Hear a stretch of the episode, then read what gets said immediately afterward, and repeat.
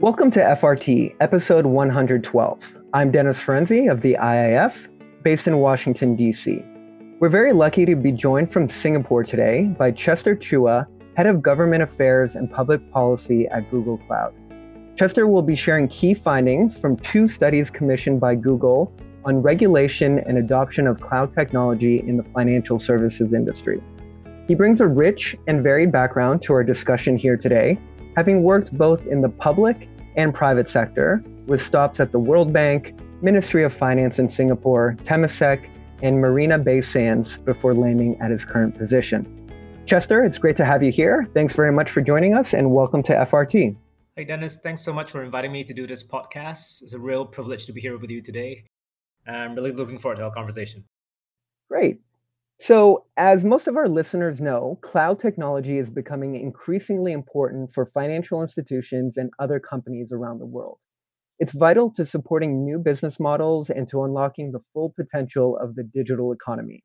In fact, in our joint work with Deloitte on digital transformation, we often refer to cloud as a foundational technology that empowers other emerging technologies to reach their full potential. Therefore, it's perhaps unsurprising that the global cloud computing market is expected to grow at a compound annual growth rate of 16% over the next five years. Given the technology's expanding importance, we're delighted to hear from Google Cloud, one of the world's leading cloud service providers, about recent trends and developments, specifically in the financial services industry. So, as I briefly touched upon earlier, Google commissioned two cloud studies this year. Both came out with some interesting findings that we will turn to in just a moment. But before we do, Chester, would you mind sharing just a little background about the two studies and how they came to be? Yeah, sure. So, Google recently commissioned these two studies. The first is on the regulation of cloud technology in financial services, and the second is on the adoption of cloud technology in financial services industry. So these two studies complement each other because they provide slightly different perspectives. The, the first is an independent assessment of regulations by uh, an industry association called the ACCA, the Asia Cloud Computing Association. And the second study is a survey of financial institutions' um, perceptions of cloud adoption in financial services. So this was commissioned by us and conducted by the Harris Poll. So we decided to commission these two studies because, firstly, we have been noticing an increasing divergence in cloud regulatory frameworks in the financial services industry across Asia Pacific. So the ACCA report, which is the first report, what it does is that it reviews cloud regulations in 11 Asia Pacific markets. It then assesses these regulations against 10 global best practices, and then it scores and ranks each of the markets. So it's a desktop review of cloud regulations in financial services in Asia Pacific. Then the second study, which is the Harris Poll survey, it offers a complementary perspective because it's a survey of over 1,300 IT executives in financial institutions across 10 markets, half of which are in Asia Pacific, uh, which are Australia, Hong Kong, Indonesia, Japan, and Singapore. And what it does is that it examines the state of cloud adoption and the challenges faced by financial institutions from the perspectives of the financial institutions themselves. Great. Thanks, Chester. That gives us a great foundation for the episode and some context to the rest of our discussion here. Now, it probably makes sense to start with the simple question why cloud? What are the potential benefits that are driving financial institutions to cloud? And what are the potential risks associated with cloud adoption? So, Dennis, I'm probably not the right person to be asking this question because I'm clearly biased as a cloud service provider. So, I'm I, am i am probably going to play up the benefits and, and, play down the risks. But maybe let me share with you some of the benefits that I, I think are commonly cited. The first is cloud services provide on-demand access to its user organizations. So, what a lot of businesses can do is that they can deploy IT resources and services rapidly, and they can scale these services elastically as well according to their business needs. And some of some people call this cloud bursting, where you have peak demand for IT services and resources, and the cl- public cloud can help to accommodate that. Uh, and then another key characteristic is about shared IT services. So public cloud pulls uh, demand from across different user organizations and then use provides these shared IT services and resources. So as a result of these of this pulled demand, it can achieve high utilization of its IT services and resources much more than individual enterprises can. And also, user organizations can tap on the cloud service provider's expertise in security, sustainability, and a whole range of other expertise. Right. And then another key benefit is that uh, user organizations can have access to the cloud service providers' global network of data centers. So all the major cloud service providers have data centers all across the world. And what this does is that it can help to reduce latency by transferring data very quickly. And then it can also strengthen operational resilience because there is um, data redundancy and also for disaster recovery. And lastly, it can also help to improve uh, regulatory compliance because there could be data localization requirements in some markets. And the next benefit that's commonly cited is cost savings due to economies of scale. And the way that cloud services can provide this is they offer a pay as you go service. So user organizations only have to pay for the services that they actually consume. And the last benefit is that user organizations can tap on the cloud service providers' best of breed technologies. Today, most of the cutting edge technologies are cloud based. This includes AI and machine learning, data analytics. Right? So financial institutions no longer have to develop applications from scratch. They can make use of third-party off-the-shelf applications that are on the cloud, or they can make use of tools that are available on the cloud to build those applications themselves. So those are the benefits. Then the question is, what are some of the risks associated with um, cloud services? So the first is about accountability. So the public cloud is essentially a form of outsourcing of services. So you have financial institutions that are adopting the cloud need to ask themselves who is accountable for what. And here, the widely accepted framework is called the shared responsibility framework, where there is a clear matrix that determines what the cloud service provider is responsible for and what the user organization is uh, responsible for. And this leads to the second risk, which is about security. So, in the IIF report that was published recently, there was a survey that was done among regulators to ask what are the key risks that are associated with cloud adoption. And security came out as one of the key concerns that regulators have. Now, it is a myth that the public cloud is less secure than on premise IT infrastructure. Now, we have seen an increase in cyber attacks in recent years, and many people think that this is due to the adoption of cloud technology. But the most common source of cyber incidents and data breaches is actually insider negligence. So, this is where the shared responsibility framework comes in again, because we have to differentiate between what is security off the cloud versus security in the cloud. Now, the cloud service provider is responsible for security of the cloud because it provides the cloud infrastructure, whereas the customer or the user organization is responsible for security in the cloud because it involves the, the data of the user organization, which the cloud service provider does not own. Now, this is analogous to you renting an apartment from a building owner or landlord. And the landlord is responsible for the structural integrity of the, of the building. But the home contents in your apartment have to be taken care of by you, the tenant. Now, if your TV is down or your pet goldfish is sick, the landlord cannot be responsible for that because the landlord does not own your TV or your pet goldfish. Right? Now, this may sound facetious, but I think this is a uh, uh, this is a key differentiation that people need to be aware of before they migrate to the cloud. What exactly does this shared responsibility framework entail? And the last risk I will talk about, which was also highlighted by the IIF report, was is about vendor lock-in and concentration risk. Um, and this is, again, a key concern among regulators across the world, especially in Asia Pacific. Absolutely. This is actually quite similar to what we found in our various studies, namely that while there are certainly risks to adoption, the risk of not adopting cloud long term are greater than the risk posed by the technology. Yes, adoption risks need to be understood and mitigated, but the transformational benefits of shifting from a closed, archaic IT system to cloud have become essential. So it certainly seems like the benefits outweigh the risks. So why haven't all firms migrated fully to the cloud yet? What are the main obstacles facing financial institutions when it comes to cloud adoption? Well, many of us who are listening to this podcast, even including myself, we're most probably policy wonks and geeks, right? So I would love to say that regulations form the biggest obstacle to cloud adoption uh, among financial institutions. And that's something I hear very often. But the study that we conducted actually suggests something more nuanced. And these obstacles differ significantly across countries. Right? Regulations certainly form a key obstacle, but we need to be very clear what exactly about regulations create these obstacles to cloud adoption. Is it about regulatory uncertainty? Perhaps the regulations are not clear? Or is it that the regulations explicitly prohibit or discourage the, the adoption of cloud technology among financial institutions? Or could it be that the, the enforcement of these regulations may not be favorable for cloud adoption. Right, so the IIF report that was published recently also looked at this question and it looked at whether regulators in Asia Pacific require notification or approval prior to the migration of workloads to the cloud. And, it, and the report found that only 14% of regulators strictly require approval.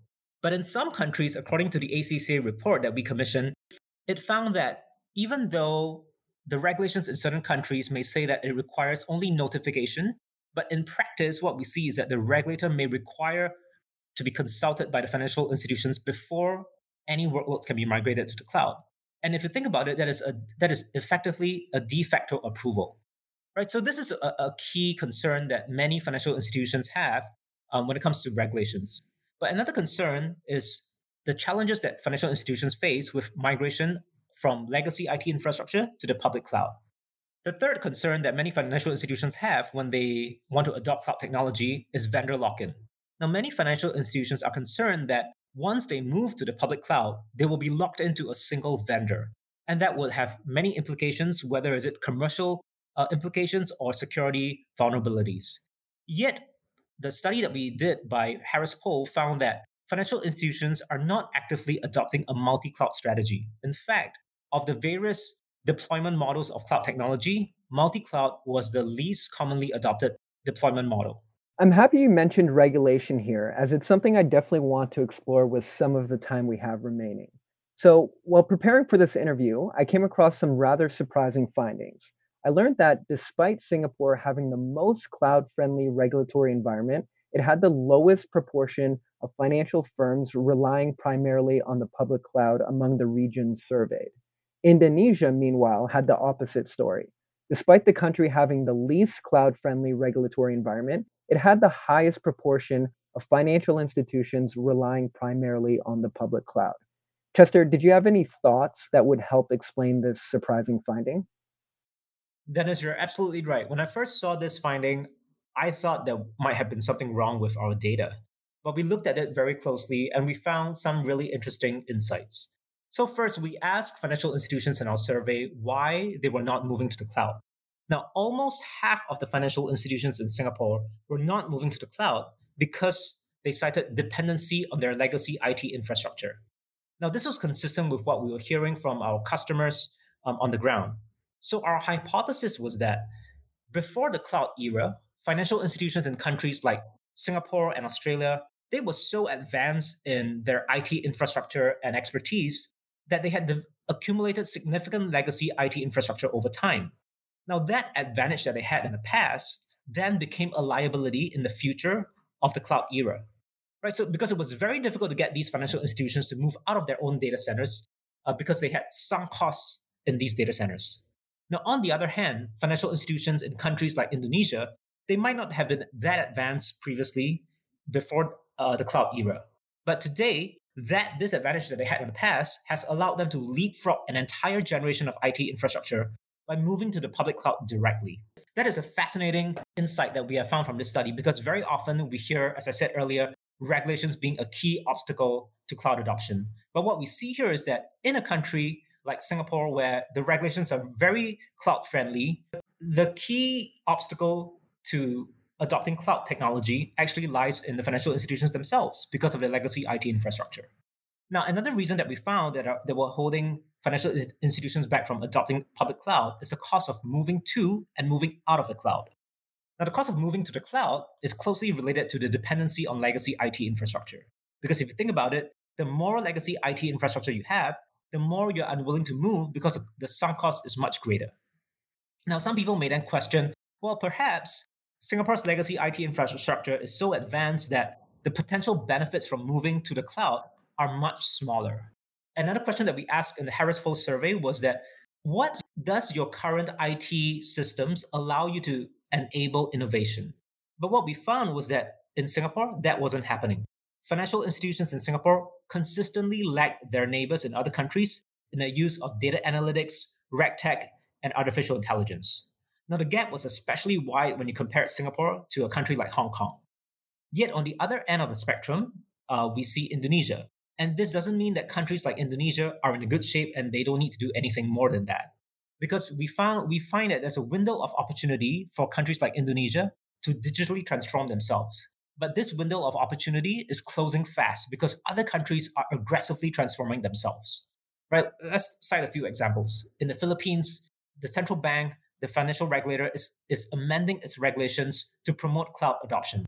In Thailand, they recently signed an MOU on the digital economy with Singapore.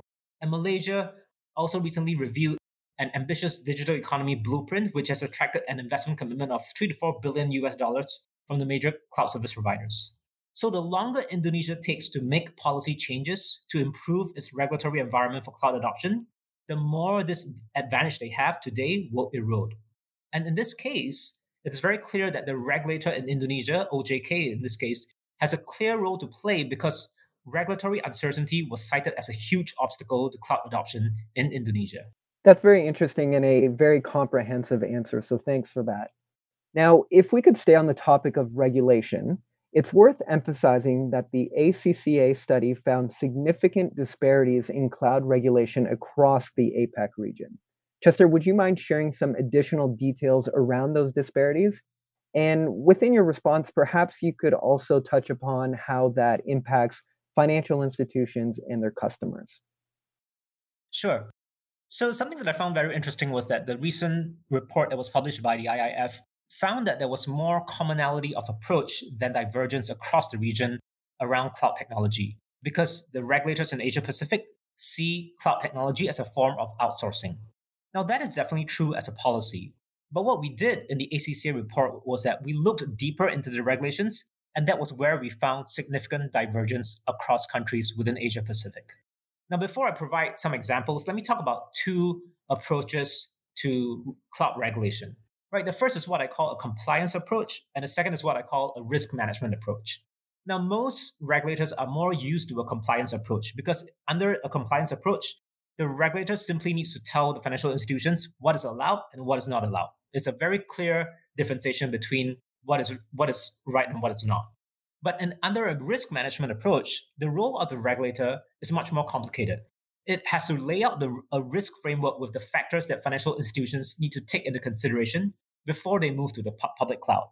Now, the regulator should not be making decisions on behalf of the financial institutions through overly prescriptive regulations, because these regulations could become outdated over time very quickly, especially when technology evolves so rapidly.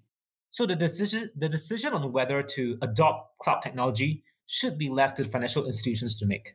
And if the financial institution decides to move to the cloud, then it should take into consideration of the risks associated with cloud technology and how it should mitigate those risks. So, in my opinion, once a regulator adopts a risk management approach, everything else will fall into place. Now, let me give you a few examples of um, different regulators that adopt different approaches. Right in Singapore, the Monetary Authority of Singapore (MAS) they do not require any form of approval, consultation, or even notification for the adoption of cloud technology by financial institutions. Instead, the financial institutions should conduct their own due diligence and all they have to do is to submit an, what they call an outsourcing register annually or upon request by the regulator. Now, this is a clear risk management approach where the regulator does not dictate what is allowed and what is not allowed. It doesn't even require any form of approval or even notification. Now, on the other hand, in Indonesia, the OJK requires prior approval two to three months before any workload can be moved to the public cloud by a financial institution. And even after that has been done, the financial institution needs to report the status of that migration to the financial regulator one month after. Now, so that is what I would consider a compliance approach. Then there are, there are regulators that fall in between, and these are the gray areas. In Hong Kong, for instance, the Hong Kong Monetary Authority, HKMA, theoretically, they do not require any prior approval before migration to the cloud. But then it requires the financial institutions to have a discussion with the regulator prior to the adoption of cloud technology, or if there are any changes to its plans. If you think about it, this is effectively an approval process because the HKMA, the regulator here, has the authority to dictate what the financial institution can or cannot do when it comes to cloud adoption. Yes, and this issue around regulatory divergence and fragmentation is a very important topic for our members, especially for those operating in many different jurisdictions. Moving on, now I know the two studies cover a lot of ground, so this may be a little tricky, but I'd be very intrigued to hear your views on what you found to be the most interesting or most surprising finding coming out of the two studies. So, what I found most interesting and surprising was actually not covered in either of these reports. It was a result that I actually put together myself that was based on the ACCA's assessment, but it was not in the report itself.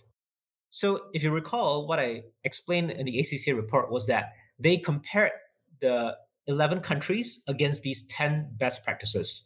So, what it essentially did was that it scored each country against these 10 best practices. It then summed up for every country the score each country received on these 10 best practices, and then it ranked these 10 countries. What I did then was I was interested to find out what are the common policy barriers when it comes to cloud adoption. So, what I did was I compared instead the 10 best practices I summed up the score that all the countries received in each of the 10 best practices to find out what are the common policy barriers and where are the gaps. Now, what I found very surprising, at least to, for me, was that the policy areas with the largest gaps are not those that tend to capture the most attention that are all, that we always see in the headline in the news, such as data localization. Right? Instead, the mundane administrative issues such as requiring regulatory approval before workloads can be moved to the cloud are the ones with the biggest gaps. Another one that was very commonly cited was having a differentiated treatment of workloads based on materiality. Right? What this means is that if this is a material workload, perhaps a regulator may require approval. But if it's a non-material workload and a non-sensitive uh, workload, the regulator may not require any kind of approval at all. Now, I found this not just surprising, but also very comforting because the silver lining in this finding is that regulators can take simple, practical, and meaningful steps to improve the regulatory environment and facilitate the financial institutions' adoption of cloud. It does not always need to have to tackle the controversial issues such as data localization. The Philippines is a great example. Earlier this year, it issued a set of draft amendments to simplify its approval process to encourage financial institutions to adopt cloud technology. While those amendments have not been passed, it reflects Philippines' um, good efforts to take intermediate steps towards more cloud-friendly regulatory environment. That's really interesting and definitely some food for thought.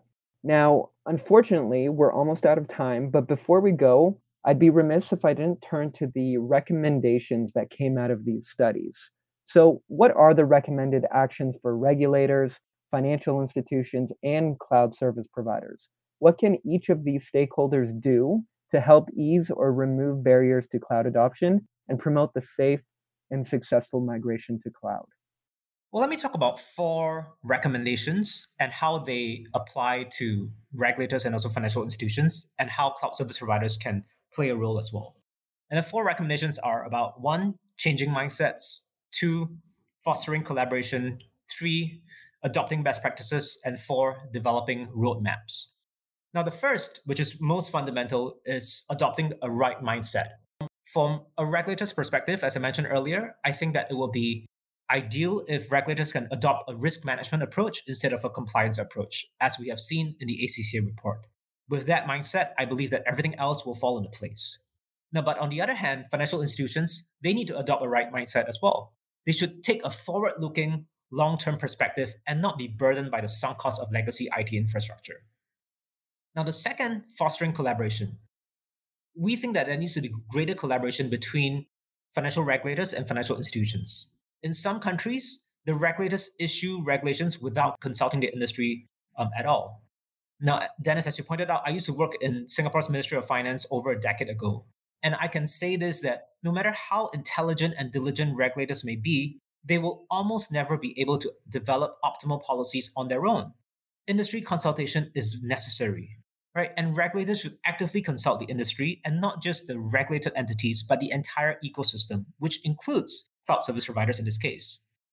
And on the other hand, the industry, the financial institutions and cloud service providers should actively come together and propose policy changes to the regulators, even if they're not being asked to.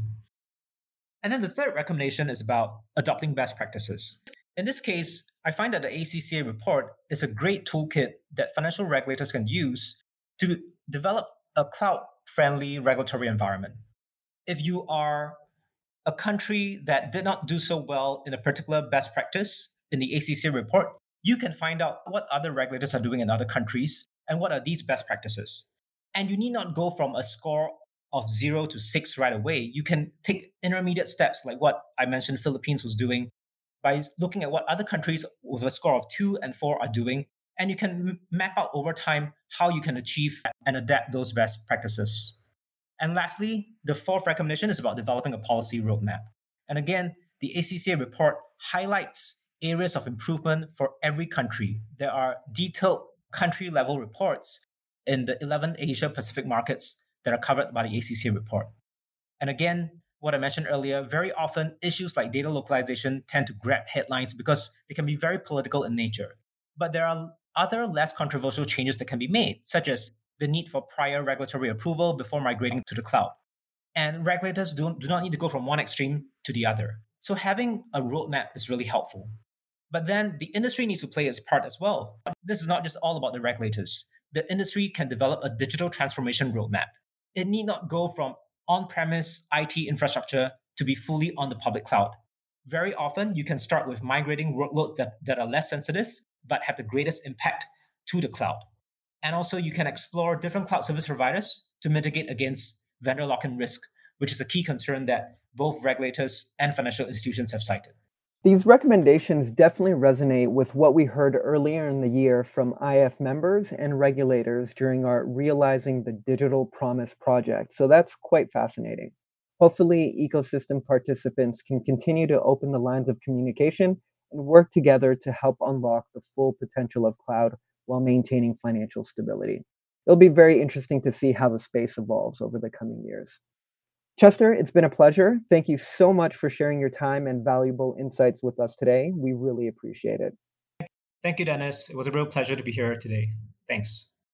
So, I'd like to quickly sum up three key points from our discussion.